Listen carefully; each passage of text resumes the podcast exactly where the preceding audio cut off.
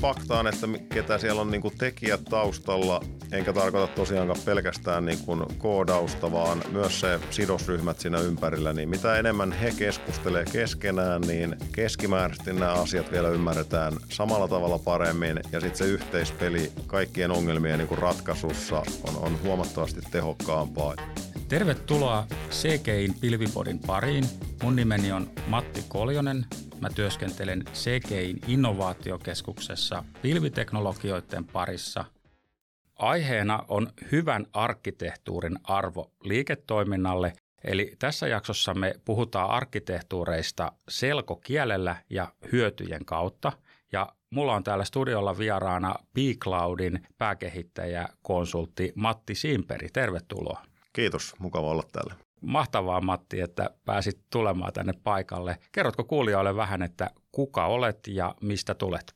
Joo, tota, tosiaankin niin tällä hetkellä toimin tämmöisessä yhden miehen firmassa konsulttina ja se oikeastaan se konsultti verimus on virrannut pitkään ja mulla oli tuossa ehkä kuuden, seitsemän vuoden tauko konsultihommista ja nyt taas sitten palasin keväällä niihin ja pitkä ura erilaisissa IT-ohjelmointi, ja nyt viime vuosina sitten taas niin kuin ihan tiiminvetovastuissa taustalla ja todellakin tykkään arki, arkipäivänä ja kaikenlaisista projekteista ja missä ohjelmistotuotantoa ja erilaisia järjestelmiä tuotetaan, niin se on semmoinen, mistä mä tykkään todella paljon. No niin, pitkä ja monipuolinen tausta takana. Miten me kuulutaan Masa siihen sukupolveen, jonka lapsuudessa Matti Nykänen hyppäs, hyppäs mäkeä ja ajattelin ihan lapsuuden sankarin kunniaksi kysyä, että jos sun pitäisi valita Matin sloganeista yksi, niin minkä sä ottaisit ja minkä takia?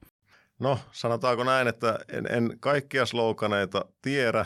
Olen on to, toki tota, no, niin Mattia seurannut hänen, hänen tota, no, niin elämänsä aikana ja tykännyt hänestä niin kuin persoonana. Hän on monipuolinen kaveri ollut ja jotenkin näissä IT-hommissakin, niin kaikki mitä me tiedetään aina tänään, niin ei, ei tarkoita sitä, että me tehtiin oikea ratkaisu, mikä kestää huomenna, niin sen takia mun mielestä tämä 50-60 tavallaan aina siinä, tota, no, niin mitä valitaan, mikä reitti valitaan, niin on semmoinen, mikä on iskostunut itsellekin aina, että pitää muistaa, että epävarmuutta on aina ilmassa, mutta silti pitää tehdä päätöksiä.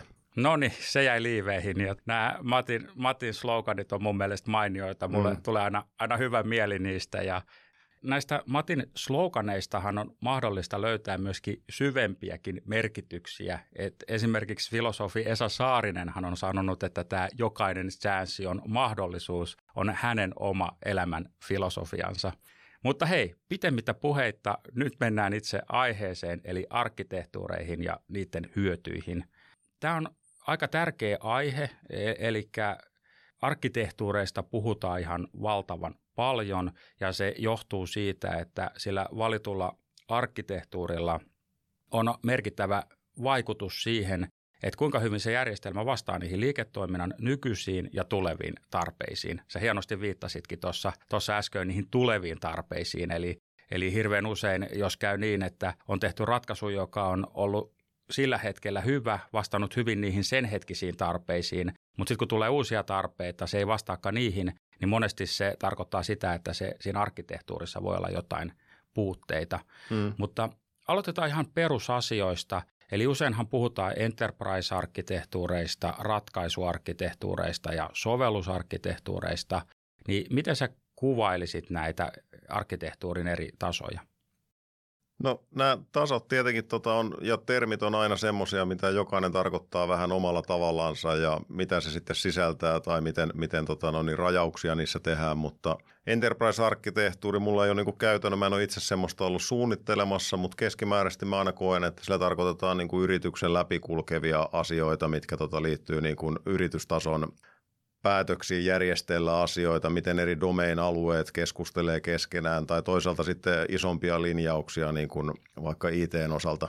Ja enterprise-arkkitehtuurissa niin se on yleensä joku dedikoidu porukka yrityksessä, mikä sitä hoitaa ja yrittää sitä sanomaa sitten myös niin kuin saada läpi organisaation, koska kuitenkin ne päätökset niin tapahtuu muualla kuin siellä tietyn pienen porukan tota kesken yrityksissä arkkitehtuuriin Kyllä. liittyen. Ja erityisesti sitten kun mennään tota ratkaisuarkkitehtuuriin ja pilviarkkitehtuuriin ja tämmöiseen, niin silloin me puhutaan jo yhden tietojärjestelmän ympärillä tapahtuvasta päätännänteosta tai ratkaisuista, mitkä on siihen valittu.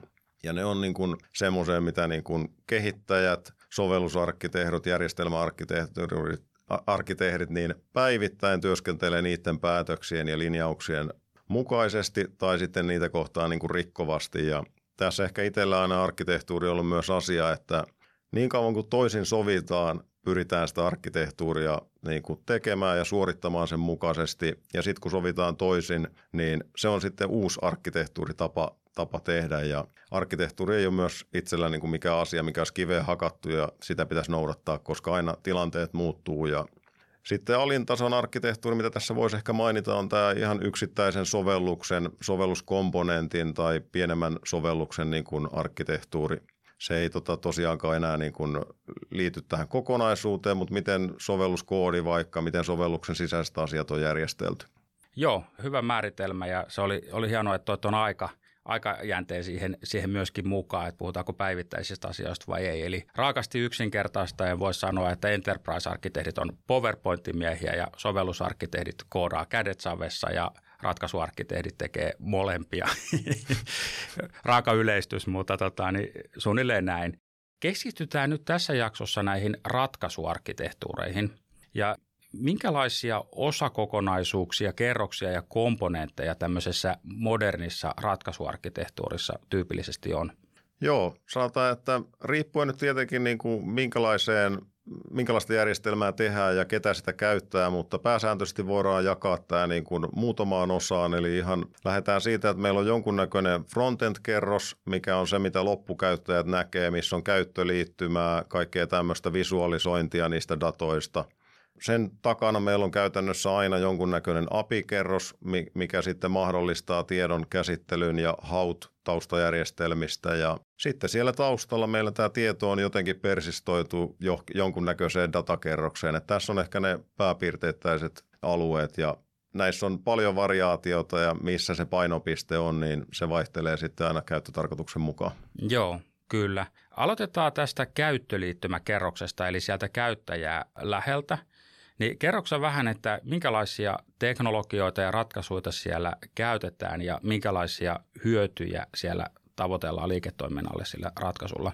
Se, sehän on tänä päivänä käyttöliittymät niin kuin tämmöinen näyteikkuna asiakkaille ja asiakkailla tässä tota, no, niin se voi olla järjestelmän käyttäjä niin kuin yrityksen sisäiset asiakkaat eli, eli toiset työntekijät tämmöiset yhteistyökumppanit tai sitten ihan julkiverkon palvelua, jos tehdään, niin ketä tahansa kuluttaja tai yritysasiakas. Ja kyllä siinä niin kuin käyttäjät selkeästi mittaa sen yrityksen arvoja sillä, että miten paljon se käyttöliittymään ja sen sujuvuuteen on panostettu. Ja kyllähän se on itsestäänkin selvää, että käytettävyydessä niin todella paljon ratkaistaan sillä käyttöliittymällä. Ja siinä erityisesti muun muassa nopeus niin kuin ratkaisee ja siihen meillä on teknologisesti paljon tänä päivänä vaihtoehtoja, erilaiset CDN, kaikki kässetys, mikä me tehdään sinne fronttiin, kaikki tämmöiset asiat nopeuttaa sitä todella paljon ja skaalautuvuus on tänä päivänä onneksi näiden tota, no, niin fronttien osalta helppo tehdä, eli frontti ei yleensäkään ole se pullonkaula tänä päivänä, että kaikki mikä sen takana on ehkä se haastavin piste. Just näin. Ja avataan mainitsit tuon CDN tässä, niin sehän on tämmöinen Content Delivery Network. Eli tarkoittaa sitä, jos palvelu tuotetaan Suomesta ja käyttäjä on, on vaikka Australiassa, niin sen sijaan, että se liikenne koko ajan ajettaisiin sieltä valtameren ali, niin se on viety valmiiksi se sisältö sinne, sinne Australiaan. Eli saadaan se sisältö lähelle sitä käyttäjää, jolloin se käytettävyys on hyvä, koska se toimii nopeasti. Kyllä, erityisesti kun kerran on jotain niin kuin haettu. Kerran mä käyttäjän olen pyytänyt vaikka jotain asiaa, niin seuraava käyttäjä tai kun minä sitä seuraavan kerran pyydän, niin se tapahtuu välittömästi. Ju, just näin. Ja sitten nämä on onneksi aika hyvin vakiintunut jo nämä, näissä käyttöliittymissä käytettävät niin kuin frameworkit, nämä kehykset, joissa sitä kehitystä tehdään. Ja niiden hyvä puoli on se, että osaajia on hyvin saatavilla – Eli puhutaan vaikka Reactista, mm. niin, niin se on yksi tämmöinen yleisesti käytetty framework, niin käytännössä kaikilta toimittajilta löytyy React-osaajia ja mun mielestä se on niin kuin todella tärkeä Kyllä. Niin kuin kulma.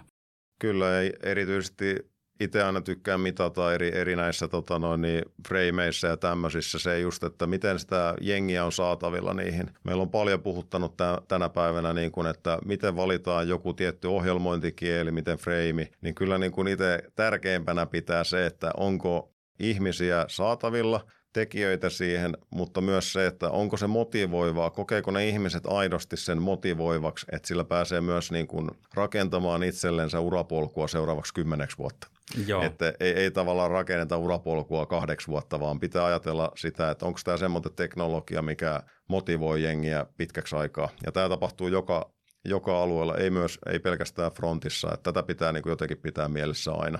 Joo, ihan, ihan mahtava nosto ja itse asiassa ei nyt ihan jokaisessa, mutta ehkä joka kolmannessa Pilvipodin jaksossakin vieras on tavalla tai toisella tuonut esiin tuon kehittäjäkokemuksen, koska se arvo liiketoiminnalle syntyy sen kehittäjäkokemuksen kautta. Minusta tosi hyvä, että nostit, nostit tuon esiin. Ja ehkä vielä näistä käyttöliittymistä sen verran, että – perinteisesti tai joskus aikanaan, kun otettiin valmiita tuotteita, mitä sitten niin räätälöitiin käytettävyyttä paremmaksi siihen käyttötapaukseen, niin niissä jouduttiin tekemään melkoisia kompromisseja siitä käytettävyydestä, koska siellä oli aina se tuote taustalla. Mutta ehkä tässä niin kuin modernissa lähestymistavassa, niin meillä on kylläkin valmista frameworkkeja ja valmista kirjastoja, mutta ei valmista tuotetta, Eli meidän, meidän käsiä ei ole sidottu mihinkään tuotteeseen ja me pystytään aidosti niin kuin palvelumuotoilun keinoin suunnittelemaan se käyttökokemus ja meidän ei tarvitse tehdä kompromisseja sen käyttökokemuksen suhteen. Joo, niin kuin itsekin ihan samaa mieltä. Ja tota, aikaisemmin ehkä kun ostettiin näitä valmiita tuotteita, niin mitattiin, että kuinka paljon me saadaan kerralla, kun me annetaan tämä yksi kottikärryllinen rahaa, niin paljonko me saadaan erilaisia toiminnallisuuksia. Niin oltiin tyytyväisiä siihen, kun toimittaja vaikka tai tuotteen valmistaja sanoi, että tästä tulee tämä 500 erilaista käyttötapausta teille, kun ostatte vaan lisenssin. Mutta tänä päivänä niin on jotenkin ymmärretty se, että niistä 500 käyttötapauksesta niin vain muutama on se, mikä kattaa sen vaikka 90 prosenttia siitä kaikesta, mitä sitä järjestelmältä odotetaan, niin onkin jotenkin tuota luonnollisempaa, että tehdään se 5-15 käyttötapausta räätälöitynä alusta alkaen itse, jotta me saadaan ne prosessit jauhamaan niin tehokkaasti kuin pystytään, ettei meidän tarvitse miettiä, että miten me opetetaan tämä 500 eri käyttötapausta, mikä tuli kerralla, kun ostettiin joku massiivinen järjestelmä. Että ideologia siihen, että optimoidaan ne, mitkä on kriittisiä, eikä toivotakaan, että tietojärjestelmällä olisi niin kuin kaiken kattava määrä kaiken näköisiä toiminnallisuuksia.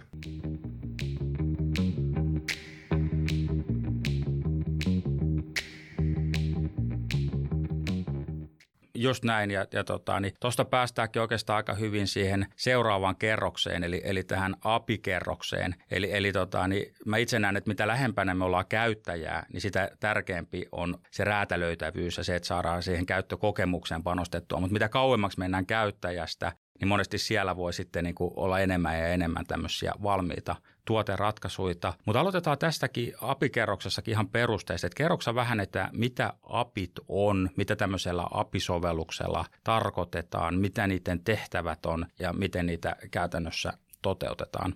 Joo, eli API on käytännössä joku joku tota rajapinta, onko se tämmöinen, että käyttäjä, ketä sitä APIa käyttää, niin lähettää jonkunnäköisen pyynnön, mitä hän haluaa – ja API sitten käyttäjälle vastaa jollain tavalla, mikä on erikseen määritelty. Eli yksinkertaisin API voisi olla vaikka se, että anna minulle asiakasnumero 73 kaikki tiedot, mitä tiedät, niin sitten sieltä tulee vastauksena pitkä lista asiakkaan tietoja, mitä meillä on järjestelmästä. Se olisi yksi API.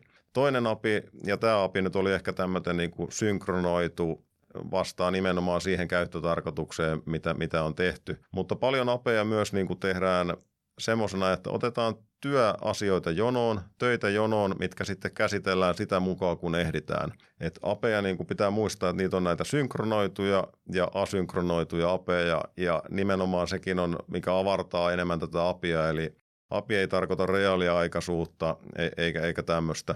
Tyypillisesti yksittäinen API suorittaa yhden toimenpiteen tai sitten se triggeröi jonkun prosessin, minkä taustalla sitten asioille tapahtuu monta vaihetta. Ja apit tänä päivänä niin kuin ehkä, ehkä niin kuin valtaosa on edelleen tämmöisiä HTTP-apeja, missä käyttäjänä on, on jonkunnäköinen klientti, mikä osaa kutsua sitä HTTP-rajapintaa, mutta on sitten paljon tehdään erilaisia sanomien välitykseen liittyviä rajapintoja tai sitten ihan vaan lähetetään jotain muita impulseja eri järjestelmien välillä. Mutta klassisesti nämä HTTP-rajapinnat on ehkä niitä tyypillisiä. Ja ketä näitä sitten käyttää, näitä rajapintoja, niin tietenkin nämä sovellukset, nämä frontendit, mistä just äsken puhuttiin, eli, mm-hmm. eli mitkä tarjoaa käyttöliittymiä, niin ne on monta kertaa se tyypillinen ensimmäinen asiakas rajapinnoille. Ja toinen paljon rajapintoja käyttävä, eli jos yrityksenä julkaistaan vaikka rajapintoja, niin erilaiset sidosryhmät, organisaatiot, ketkä tekee meidän kanssa yhteistyötä, tai sitten jopa niin kuin jokut viranomaiset voi olla rajapintojen käyttäjiä tai me voidaan olla heidän rajapintojensa käyttäjiä, mutta eri, eri osapuolet keskustelee toistensa kanssa niin kuin teknisessä hengessä rajapintojen avulla. Ja kaikki tavallaan tiedonvaihto pitäisi pystyä kuvaamaan rajapinnaksi, jotta se on niin kuin ymmärretty samalla tavalla molemmilla puolilla, sekä sen käyttäjän että sen rajapinnan tekijän puolella.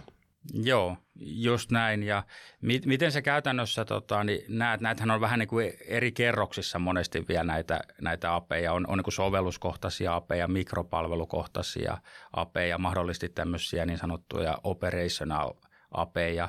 Haluatko niistä kertoa vielä vähän tarkemmin, että miten niitä tavallaan jäsennellään kerroksiin tyypillisesti? Joo, ja tota, no, niin tässä ehkä just korostuu se, että ketä me uskotaan tai kenelle me se API tehdään. Että jos se API räätälöidään vaikka näille meidän julkiverkon palveluille, missä on sitten jonkunnäköinen frontend-sovellus, me hyvin spesifisiä ratkaisuja voidaan APIssa tehdä ja niissä ei tarvitse niinku ajatella, että onko tämä ymmärrettävä. Se voi olla, että se API kehitetään vuodeksi ja meillä kaikki käyttäjät, ketä sitä APIa käyttää, on myös meidän hallinnassa, niin muun muassa niin kuin ylläpidettävyys, maintenance ja tämmöinen niin kuin uusien asioiden tuominen siihen apiin on meidän käsissä. Mutta sitten jos me ruvetaan just tarjoamaan niin kuin perustavanlaatuisia apeja vaikka organisaation sisällä, just vaikka asiakastiedon ympärillä, tilaustiedon ympärillä, niin yhtäkkiä me huomataankin, että tämmöisellä apilla on vaikka viisi eri järjestelmää, ketä sitä käyttää, ja semmoisessa puhutaankin jo vähän sitten enemmän tämmöisistä yrityksen niin kuin perusapeista, koreapeista, missä ää, saman tiedon käyttäjä löytyy paljon ja muutoksien tekeminen menee huomattavasti vaikeammaksi. Niin silloin pitää nämä apit suunnitella myös hieman niin kuin geneerisemmäksi, ehkä yksinkertaisemmaksi, eikä voi ajatella, että tämä kutsuja niin kuin ymmärtää tämän domainin täysin, vaan se, se pitää saada hyvin selkokieliseksi ne apit. Ja silloin muutosten hallinta näissä apeissa, version hallinta, kaikki, kaikki muutokset, kun esitellään vaikka joku rikkova muutos, niin puhutaan jo todella niin kuin isosta asiasta. Puhutaan äkkiä, voi olla vaikka puoli vuotta joudutaan miettimään sitä rikkovaa muutosta näihin apeihin, milloin on monta käyttäjää. Et se on niin kuin yrityksen sisällä aina yllättääkin se, että jos sitä viisi käyttäjää ja joku on vaikka ulkopuolisen vendorin tekemä, niin se voi tarkoittaa puolta vuotta, että me saadaan pieni muutos vietyä niin se asettaa huomattavasti enemmän tämmöistä järjestelmällisyysvaatimusta ja, ja dokumentaatioon ja kaikkeen näissä, näissä sisäisissä apeissa. Joo, joo, just näin. Eli, eli tota, kun puhutaan niin kuin järjestelmien ja usein myöskin tiimien välisistä rajapinnoista, niin niiden muutto, niissä on vahvoja riippuvuuksia toisiinsa ja niiden muuttaminen on hidasta, kun taas sen apin takana asioita voidaan yhden tiimin toimesta muuttaa hyvinkin helposti. Miten sitten, kun tässä oli näitä eri kerroksia näissä apeissa ja, ja tuli ilmi, että niitä on hyvin paljon, niiden välillä on niin kuin riippuvuuksia, niin miten sä näet, mitkä on niin kuin hyviä perusteita, mitkä asiat kannattaa niin kuin laittaa yhteen apiin, mikä se määrittää, että tämä api, tässä apissa tapahtuu nyt nämä asiat, miksei tehdä yhtä apia, jossa on, on ne kaikki toiminnallisuudet, miten, millä perusteella me pilkotaan niitä asioita tämmöisiä pienempiä apisovelluksia? No tässä ehkä palataan siihen ensimmäiseen lauseeseen, mikä totesinkin, että mitä Matti Nykänen on 50-60 joskus todennut, että tähän ei ole mitään selkeää niin kuin yhtä sapluunaa.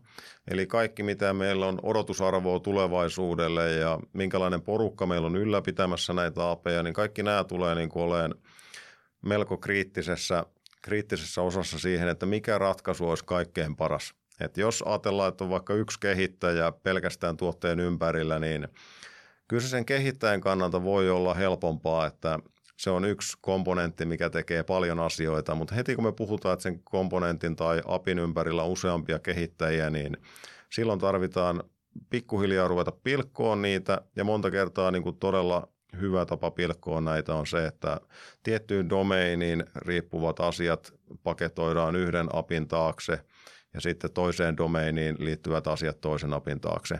Tämä on se niin kuin helppo, mikä on myös niin kuin liiketoiminta-ihmisten muiden sidosryhmien kanssa helppo niin kuin tapa kommunikoida, että mitä meidän apit tekee ja miten mm, ne on pilkottu. Kyllä. Mutta toi just, että miten tiimit on ympärillä organisoitunut, minkälaisia teknisiä tai teknologisia valintoja siinä on ja mitä meidän taustajärjestelmät on, niin kaikki nämä tavallaan heijastelee semmoisia niin kuin hyötyjä ja haittoja siihen päätökseen, miten näitä lähdetään pilkkomaan. Joo, hy- hyvä vastaus. Mä törmään paljon siihen, että keskustelu on vähän niin kuin polarisoitunut, että pitäisikö tehdä monoliitteja vai mikropalveluita.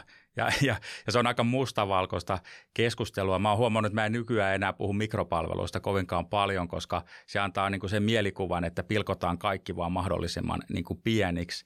Ja, ja toi, mitä nostit tuossa esiin, että, että ikään kuin jokaisella tiimillä on oma API ja yksi koodipohja sitä kautta, mitä kehittää, niin se on itse asiassa yksi parhaista niin kuin tavoista mun mielestä monesti niin kuin tuottavuuden näkökulmasta niin kuin jakaa ne APIt, olettaen, että se organisaatio ja tiimirakenne on suhteellisen niin kuin pysyvä hyvä, että se ei mm. elä ihan valtavasti niin kuin koko ajan. Toinen on niin kuin esimerkiksi teknologia, eli, eli tota, niin voi olla järkevää tehdä joku api toteuttaa erilaisella ohjelmointikielellä kuin joku toinen riippuen siitä, mitä asiaa se, se tekee. Skaalautuvuus voi olla yksi. Jonkun yksittäisen osan pitää skaalautua mielettömän tehokkaasti. Siellä on kovaa, kovaa mm. kuormaa. Toisen ei tarvi ihan niin tehokkaasti regulaatiot jollain mm. toimialoilla. Voi olla, että regulaatioiden takia johonkin tiettyyn osaan liittyy byrokratiaa, sen vaikka julkaisusyklit voi olla sen takia hitaita. Ja, ja sitten taas toinen on semmoinen, että se kehittyy päivittäin, niin totta kai mm. ne kannattaa laittaa niin kuin erilleen. Tämä on niin kuin monitahoinen asia, siinä on ihan hirveästi erilaisia näkökulmia, mitä, mitä täytyy ottaa huomioon, että sitten ratkaisusta tulee oikeasti hyvä. Ja noissa tota, no niin, just noita, mitä kuvasit tosi hyvin niin kuin laajasti, niin myös se, että tavallaan jokaista jokaista tota käyttötarkoitusta tai tämmöistä varten ei kannata aina niin kuin optimoida sitä, että jos on vaikka kaksi tiimiä, niin meillä ei voi olla kuin ehkä kahdesta kolmeen tapaa toimia niiden asioiden ympärillä. Sitten pitää niin kuin ottaa se äh, ehkä tietty tota, no, niin haaste siinä, vaikka just tuo regulaatio, kun se asettaa niin, niin sitä release-sykliä vaikka jonkun vaatimuksen, niin meidän ei aina kannata sitten kuitenkaan niin kuin mennä siihen, että me yritettäisiin erottaa se täysin erilliseksi, koska siinä tulee taas se heijastuminen, että tyypillisesti mikä on vaikeaa, me tehdään sitä vähemmän, se tuntuu ensi kerralla vielä hankalammalta. että tavallaan niin kuin just sekin, että, että käytäntöjä, mitä vähemmän meillä on käytäntöjä, sitä tutumpia ne on, mutta että, että miten se optimoidaan, niin se on kyllä todella kinkkinen juttu ja aina niin kuin etukäteen sen selventäminen. Meillä on turvallisia valintoja voidaan tehdä, mutta myös niin kuin se ketteryys vaihtaa niitä tapoja niiden päätöksiä niin kuin taustalla ja myös tulevaisuutta ajatellen no, se, missä mitataan kuitenkin sitten se kymmenen vuoden tavallaan järjestelmän niin kuin, ää, tavallaan se ketteryys, että se, se mitataan kymmenessä vuodessa, että, että Joo. Se on todella vaikea etukäteen sanoa, mikä on paras ratkaisu, mutta se muutoksia pitää tapahtua ja muutoksiin pitää lähteä, jotta se tiimi pysyy tyytyväisenä niiden komponenttien lähellä. Joo, ja, ja sitten kun ne muutokset kuuluu siihen, siihen kulttuuriin, niin niitä opitaan myöskin tekemään. Eli, eli ky, se organisaatio oppii viemään nopeasti läpi isojakin muutoksia. Se on ikään kuin arkipäivää, että nämä kaikki laitetaan nyt uusiksi, kun taas toisessa paikassa siihen ei ole totuttu, ja sitten kun se pitäisi tehdä, niin, niin se voikin olla sitten aika niin kuin tiukka, tiukka paikka, kun siihen ei olla totuttu.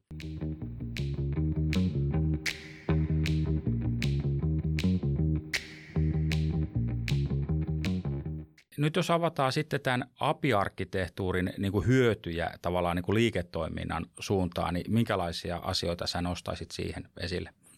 No tietenkin se, että meillä on, meillä on ne prosessit saatavilla eri järjestelmissä. Meillä on se tieto, mitä me ollaan niin kuin kallisarvosta tietoa yrityksessä kerätty eri, eri kanavia pitkin, joko niin kuin lähiaikoina tai historiassa, niin me saadaan se materiaali, se data sinne, missä käyttäjät sitä tarvitsee eniten. Eli jos klassisesti vaikka ajatellaan yrityksessä, niin joka, väittäisin, että joka yrityksessä on edelleen satoja Exceleitä, mitä ylläpidetään, niin periaatteessa nämä kaikki Excelissä oleva data, tiettyjä tota noin, niin huomioita miettimällä, niin voidaan ajatella, että ne Exceli olisi jonkun käyttöliittymän ja apin takana. Mutta meillä on niin tietoa valtavasti ihmisten tietokoneilla, tietokannoissa ja näitä apeja pitkin me saadaan se tieto kaikkien käyttäjien saataville ja myös se, että se saatavuus on taattu. Me voidaan niin ajatella, että se on vikasietosta ne apit ja, ja siinä ei ole mitään niin sidoksia enää yksittäisiin käyttäjiin. Me saadaan standardoitua ne. Ja myös toinen niin apeissa on, on se, että ne dokumentoidaan hyvin, niin silloin me oikeasti tiedetään, että näillä termeillä, näillä asioilla, näillä attribuuteilla tämän tiedon vieressä niin tarkoitetaan jotain asiaa. Että se on niin kuin se on piste, milloin pitää dokumentoida ja miettiä, mitä tehdään, mutta sitten se mahdollistaa sen saatavuuden sille tiedolle ja prosessille. Joo, ju- just näin. Eli, eli kaikki tieto on kaikkien niiden, joilla on oikeus siihen tietoon, niin saatavilla koko ajan. Ja, ja se on aika tärkeä asia – se oli hyvä, että sä nostit esiin tuossa just nuo Excelit ja mitä on ihmisten tietokoneilla, mutta sen lisäksi, jos joku perinteisessä järjestelmässä on ollut joku tieto, niin sen saaminen ulos sieltä toiseen järjestelmään on monesti, tarvitaan joku projekti ja rakennetaan integraatio ja sitten siinä on eräajo ja sen eräajan takia siellä on viiveitä ja sitten niin integraatiot joudutaan ylläpitämään ja niissä on vikoja ja niin, mm. niin tavallaan semmoisista perinteisistä integraatioista ja niiden haasteista päästään ikään kuin eroon, koska meillä on vain se yksi paikka, se yksi API, sieltä me saadaan se tarvittava tieto, missä ikinä me sitä tarvitaankaan, ilman että meidän tarvitsee rakentaa siihen mitään tämmöisiä erillisiä niin kuin, niin kuin integraatioita. Kyllä. Tosi... Ja nykyään apit saadaan hyvin suorituskykyiseksi. Et heti kun me apit tavallaan palvelee sitä meidän, meidän omista komponenteista, niin on helppo tehdä suorituskykyiseksi. Että apienkin suorituskyky, niin monta kertaa niin kun ne haasteet tulee siinä vaiheessa, kun me ruvetaan erilaisia taustajärjestelmiä integroitumaan. Ja pääpiirteittäin lukeminenhan on, on helppoa ja suorituskykyistä, mutta sitten kun me kirjoitetaan tai käynnistetään prosesseja, niin mennään monimutkaisempiin ja suorituskykyhaasteita ja kaikki joudutaan sitten eri tavalla taklaamaan. Joo, toi, toi, on, toi on tärkeä nosto, eli, eli tota, niin nämä perinteiset järjestelmät hän ei, ei sillä tavalla skaalaudu, eli kun sinne tulee enemmän ja enemmän käyttäjiä ja kyselyitä, niin ne hidastuu, mutta oikein suunniteltu API on skaalautuva, eli, eli mitä enemmän sinne tulee käyttö, käyttäjiä, niin sitä enemmän sinne allokoidaan sitten vaan niin kuin laskentakapasiteettia, ja se tekninen ratkaisu skaalautuu niin, että ne vasteajat on yhtä nopeat riippumatta siitä, että onko siellä samaan aikaan niin kuin yksi vai, vai tuhat vai kymmenen tuhatta vai sata tuhatta käyttäjää. Eli, eli tota, niin hyvän apin tulisi yleensä vastata millisekunneissa, kun, kun tota, niin perinteiset niin kuin sovellukset saattaa sivulataukset kestää sekunteja. Kyllä. Ja tota, niin toi monikanavaisuus oli, oli tuossa mun mielestä, niin kuin kans, minkä sä tavallaan toit eri sanoin niin kuin esille tuossa niin kuin tosi tärkeä juttu. Eli, eli se sisältö on kaikkien kanavien saatavilla koko ajan. Eli, eli jos käyttäjä jollain sovelluksella tekee jonkun muutoksen sinne, niin sitten samaan aikaan se näkyy sitten jo kaikissa muissakin sovelluksissa siellä. Eli, eli siinä ei ole mitään viiveitä. Eli perinteisesti taas siinä, että oli näitä vuorokauden viiveitä, että tieto siirtyi järjestelmästä toiseen, niin sehän aiheutti erilaisia tota, niin, niin kuin operatiivisia haasteita, mutta myöskin erilaisia vikatilanteita, kun se data ei ollutkaan niin kuin konsistenttia niin kuin joka puolella. Eli, eli se vikasietoisuus tulee, tulee tuossa myöskin. Ja sitten ehkä yhtenä nostaisin vielä nämä niin kuin innovaatiot. Eli, eli mun mielestä API-arkkitehtuurit on aika niin kuin turvallinen lähestymistapa siinä mielessä, että mehän ei tiedetä, mitä ne tulevaisuuden niin kuin käyttökanavat mm. on. Juuri näin. Se, se voi olla, että siellä on niitä älysormuksia tai älykelloja tai mitä ikinä ne päätelaitteet onkaan, mutta me tiedetään, että se meidän API palve, palve, palvelee niitäkin. E, eli, eli tota, niin jos nyt saadaan joku kuningasidea, että älysormuksessa voisi olla tämmöinen juttu, juttu, missä on tota, jotain meidän niin kuin toiminnallisuuksia, niin me pystytään aika pienillä kustannuksilla, me ei tarvitse tehdä kuin se älysove, älykello tai älysormussovellus. Mm. ja, ja tota, meillä on se, ne taustajärjestelmät valmiina ja ne apit, jotka tota, niin tarjoaa sen tiedon ja ne toiminnallisuudet siihen. Kyllä.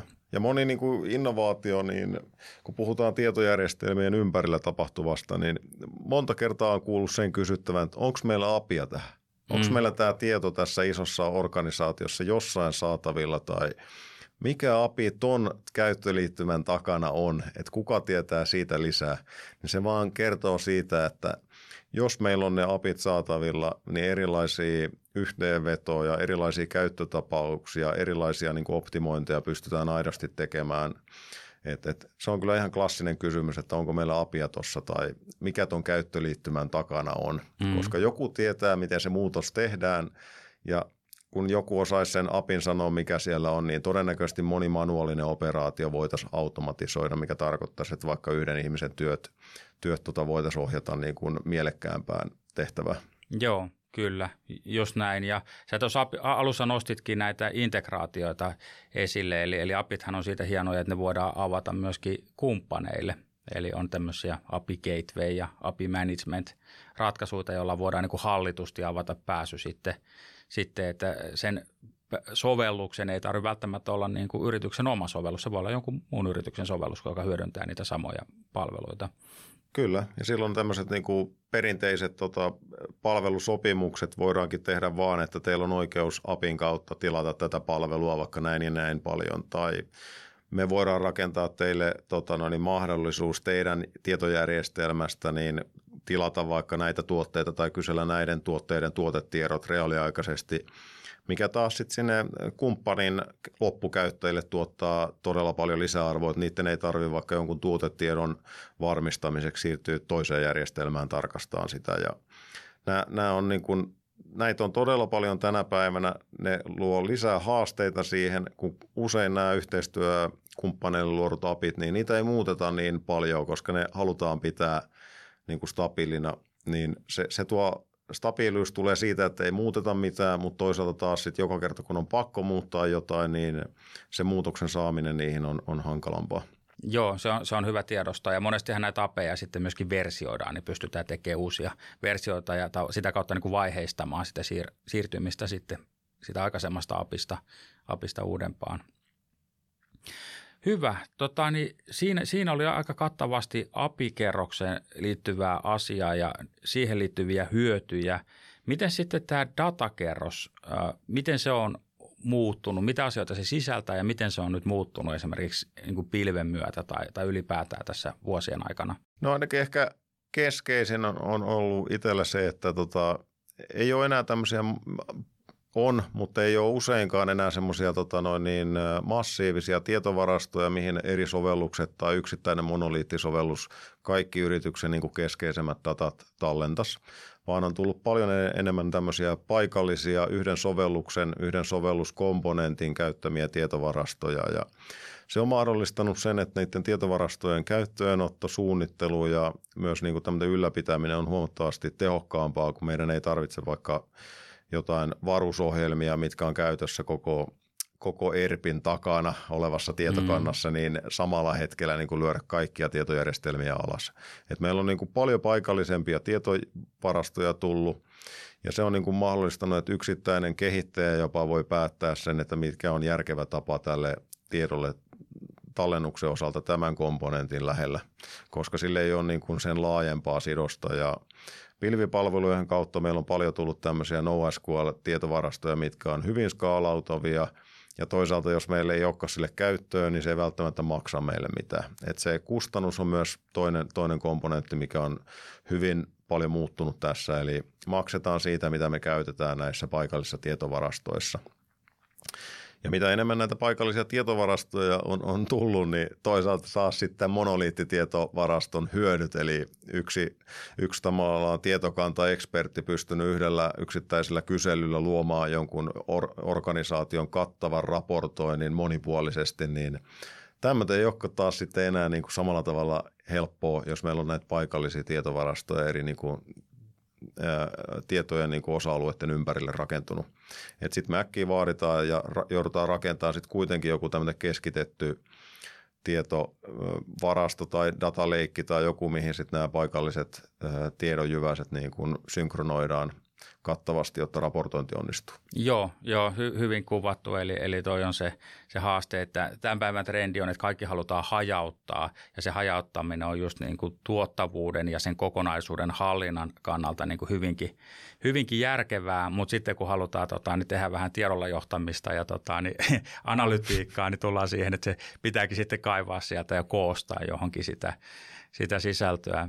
Mielenkiintoinen juttu. Ja, ja tämähän on myöskin pilven myötä niin kuin muuttunut sillä tavalla hirveästi, että aikaisemmin aikaisemmin nämä niin kuin, jokainen tietokanta oli oma niin kuin spesialiteettinsa ja siihen tarvittiin omat kantaspesialistit ja, ja tota, niin se pyöri aika paljon sen niin kuin tietokantojenkin niin kuin infran ympärille, että miten ne levyraakaosiot pitää rakentaa, että se kanta toimii tehokkaasti ja näin. Mutta nykyään kun saadaan ne pilvestä valmiina, niin, niin kyllähän tavallaan niin kuin, tietotapaa nuo asiat on mun mielestä yksinkertaistunut ihan, on, ihan huimasti, että, että ne on loppujen lopuksi aika suoraviivaisia ne skaalautuvat ratkaisut, että, että niin kuin, hyvinkin tehokas voi olla semmoinen, että siellä on yksi taulu, taulu vaan alla, missä on, on niin kuin dataa ja se, se, se tarjolla sitä kautta sen sijaan, että siellä on niin valtavan monimutkainen relaatiomalli.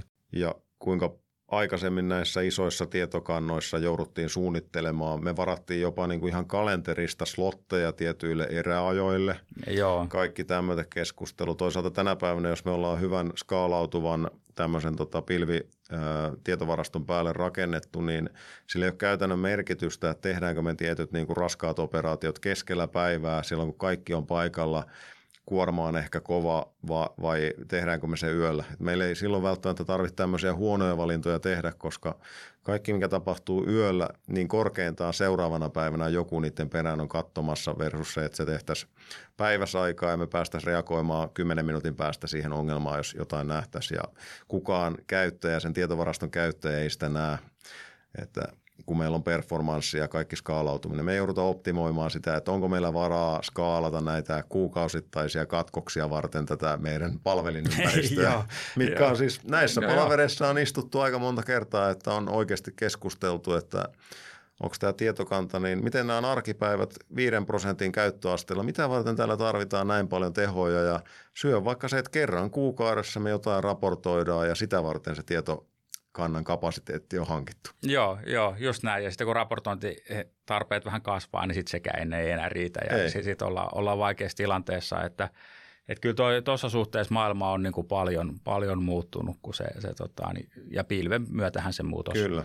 muutos on tullut. Ja tuossakin oikeastaan se, mainitsit sen kehittäjäkokemuksen tuossa, niin toi liittyy vähän niin kuin sama asia. Eli, eli myöskin tietovarastojen niin kuin kehittäjäkokemus on kehittynyt – huimasti parempaan suuntaan, että se ei olekaan enää semmoista tota, niin syväteknistä juttua, vaan se on niin helposti, että, että mä voin vaan dumpata olioita tonne ja ottaa niitä pois ja, ja se vaan toimii ja skaalautuu. Ja yksi, yksittäinen kehittäjä silloin kokee niin olevan isommasta alueesta vastuussa ja hänellä on annettu niin kuin välineet, että hän saa niin kuin monimutkaisemman asian suoritettua niin kuin itsenäisesti tai pienen porukan päätöksellä, niin se, se on semmoinen, mikä kehittäjät niin kuin tänä päivänä tykkää ja, ja mahdollistaa nimenomaan sen sen asian edistämisen erittäin nopeasti. Ilman, että meidän tarvitsee suunnitella kolmannen osapuolen kanssa mitään, niin kaikki tämmöiset riippuvaisuudet, kun saadaan vähennettyä, niin kehittäjät pystyy tekemään sitä omaa kehitystä, mistä ne tykkää ilman erilaista koordinaatiota muiden kanssa. Kyllä, ja silloin on tuottavia liiketoiminnalle.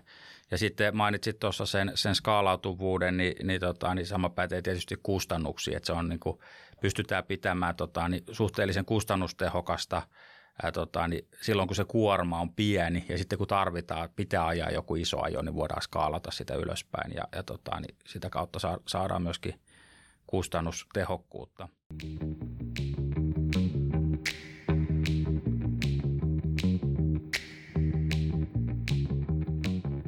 Tässä ollaan käyty aika laajasti läpi nyt, eli, eli me käytiin tämä niin kuin käyttöliittymäkerros, siihen liittyvät hyödyt. Sitten me käytiin läpi näitä apeja aika laajasti, tätä tietovarastokerrosta. Miten Matti, jäikö jotain puuttumaan?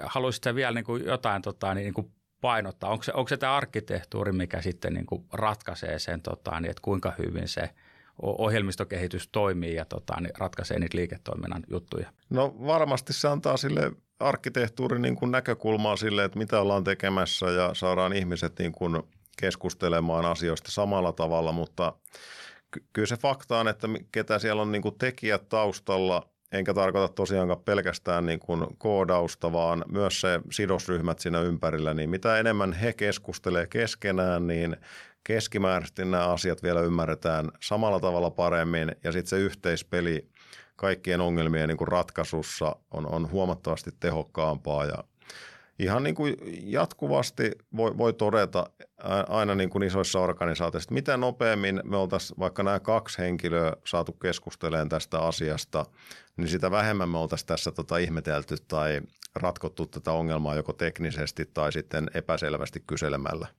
Et, et moni asia, että puhutaanko me, että tunnissa asia ratkee vai viikoissa, niin riippuu siitä, että löydetäänkö me ne kaksi ihmistä, kenen kanssa tarvitsisi keskustella tai muutama ihminen. Ja se myös, että me saadaan niiden ihmisten päällä ja ympärillä pidettyä motivaatio kohdallaan on, on todella tärkeää. Me ei voida niin kuin suuntaa arkkitehtuurisesti – liiketoimintatavoitteiden osalta tai muidenkaan osalta niin vaihdella usein, koska silloin ihmiset niin kuin aina kadottaa muutamaksi hetkeksi tota sen motivaation ja fokuksen ja päässä rupeaa pyöriin kaikkeen, kaikkeen muuta ja silloin se nämä kaikki niin valitettavasti rupeaa näkymään myös niissä rakennetuissa tietojärjestelmissä. Siellä on katkoksia tai me ei ole mietitty asioita yhtä hyvin, vaan tehdään niin kuin helppoja ratkaisuja keskustelematta keskenämme. Ja toisaalta se ratkaisu voi olla senkin takia huono, kun meillä ei ollut riittävästi tietoa, mihin tämä koko organisaatio, kenen tietojärjestelmää me tehdään, niin on menossa.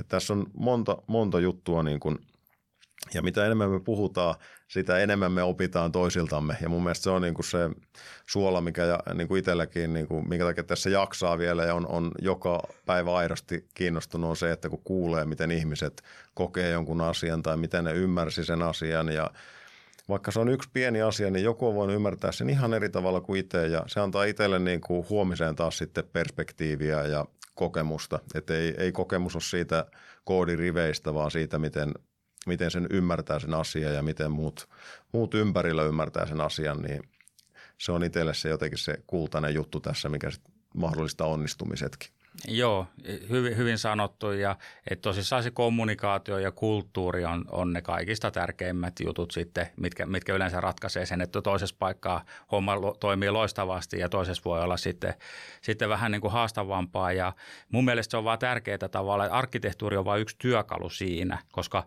arkkitehtuurihan se ei ole mitenkään irrallinen asia siitä kommunikaatiosta tai, tai tota, niin organisaatiosta. E, eli tota, niin sen arkkitehtuurihan pitää olla linjassa sen organisaation kanssa. Ja sitten toisaalta nämä apirajapinnat, mistä tästä puhuttiin, niin ne on myöskin niitä kommunikaatiorajapintoja tietyllä tapaa. Ja, ja sillä, sillä tavalla nämä menee käsi kädessä, mutta, mutta mieluummin nimenomaan niin päin, että kehitetään sitä kommunikaatiota ja kulttuuria. Ja sitten tämä arkkitehtuuri on yksi väline niin kuin tavallaan kehittää sitä, mutta se on vaan niin kuin siellä, siellä taustalla sitten kuitenkin. Ja tämmöisessä niin kuin tekijäpuolellakin, niin kyllä tässä on vuosien varrella huomannut sen, että välttämättä se henkilö, ketä on niin kuin ehkä teknologisesti ja, ja niin kuin kaikkein sisällä näissä asioissa niin kuin, ja tietää joka detaljien dokumentaatiosta ja kaikesta, niin ei, ei ole se, mikä performoi siellä organisaatiossa parhaiten, että – jos hänellä ei ole vahvana sitten tämä kommunikaatiopuoli. Että hän ei niin kuin välttämättä löydä itseensä semmoisista mielenkiintoisista palavereista, mielenkiintoisista keskusteluista kahvikoneen ympärillä, niin hänelle ei tule semmoista ärsykettä riittävästi siitä organisaatiosta, myös niistä asioista, mitkä ei hänelle ole niin kuin hänelle ei ole esitetty ehkä niin kuin formaalisti. Että semmoinen niin kuin epäformaali kommunikaatio, kaiken tiedon jakaminen niin kuin on, on se, milloin se ihmisen yksilön asiantuntijan performanssi pääsee kasvamaan ihan eri tasolle. Et se, on, se on jännä homma, että se performanssi, niin se kommunikaatio siinä performanssissa on itse asiassa paljon monta kertaa tärkeämpi kuin se teknologinen osaaminen, koska siihen me löydetään Googlella tai sitten tota, no, niin, kaverilta kysymällä niin kuin monta kertaa apu läheltä. Kyllä, kyllä. Eli, eli nämä arkkitehtuurithan niin kuin, nämä on tietyllä tapaa vakiintunut aika hyvin. Joo. Eli, eli jos niin kuin 15 vuotta sitten joutuu oikeasti niin kuin raapii päätä että ja suunnittelemaan sen arkkitehtuurin, niin nykyään se on enemmän, että, että mitä näistä valmista jutuista me sovellettaisiin tässä, tässä keississä. Kyllä. Ja, ja, ja tota, niin, toi, mä tykkäsin, kun nostit ton, esiin tuolla tavalla. Eli, eli meillä oli tuon myyntiradion Jussi Rissasen kanssa niin kuin myynnistä puhetta ja siinä puhuttiin niin kuin tulevaisuuden työelämätaidoista ja, ja siinä tuli nimenomaan, että kyllä ne kaikista tärkeimmät taidot on näitä niin kuin pehmeitä taitoja, kommunikaatio, vuorovaikutus, empaattisuus, tämän mm. tyyppiset asiat ja, ja tota, niin, sä, toit, sä toit vähän eri tavalla, mutta saman asian esille mm. tuossa ja allekirjoitan täysin, että, että kyllä se tota, niin, no, noi on ne tekijät, millä, millä onnistutaan sitten – jo 15 vuotta sitten niin tekijöiltä mitattiin, että osaako ne suunnitella jonkun asian vikasietoiseksi ja tota, no niin, onko meillä varaa tehdä jostain vikasietoinen, kun se maksaa sen 10 tonnin kuussa enemmän niin, kuin kyllä, me tehdään se, kyllä. kaikki kahdennetaan. Mutta tänä päivänä se on se, että miksi ihmeessä tätä ei tehtäisi vikasiatoiseksi, kun se ei maksa meille yhtään mitään lisää. Joo. Että se on monessa ratkaisussa keskustelu on, niin kuin, ei ole mitään enää semmoista asiaa, mitä ei kannattaisi tehdä vikasiatoiseksi tai skaalautuvaksi. Et, et, et mä näen, että et, et, niinku, tavallaan niinku skaalautuvuus, vikasiatoisuus ja nyt ihan uusimpana mä nostaisin kolmantena niinku energiatehokkuuden niinku kolmanneksi, niin, niin mun mielestä ne pitäisi olla niinku itsestäänselvyyksiä, eli ilman, että niinku liiketoiminta niitä tulee erikseen vaatimaan, niitä ei pitäisi erikseen olla, tarvit, tarvittaisi vaatimusmäärittelyyn, koska ne pitäisi olla itsestäänselvyyksiä, että ammattitaitoiset ihmiset, kun puhutaan pilvipohjaisista ratkaisuista, niin rakentaa vikasiatoisia skaalautuvuuksia uusiutuvia ja energiatehokkaita vihreitä ratkaisuja. Kyllä, ihan samaa mieltä. Hyvä, kiitoksia Matti. Mä luulin, että me saadaan tässä aika hyvin, saatiin avattua tota, niin tätä, tätä kokonaisuutta ja kiitos kun pääsit tulemaan tänne, tänne ja keskustelemaan tästä aiheesta. Mukava keskustella aina. No niin, ja kiitoksia kuulijoille.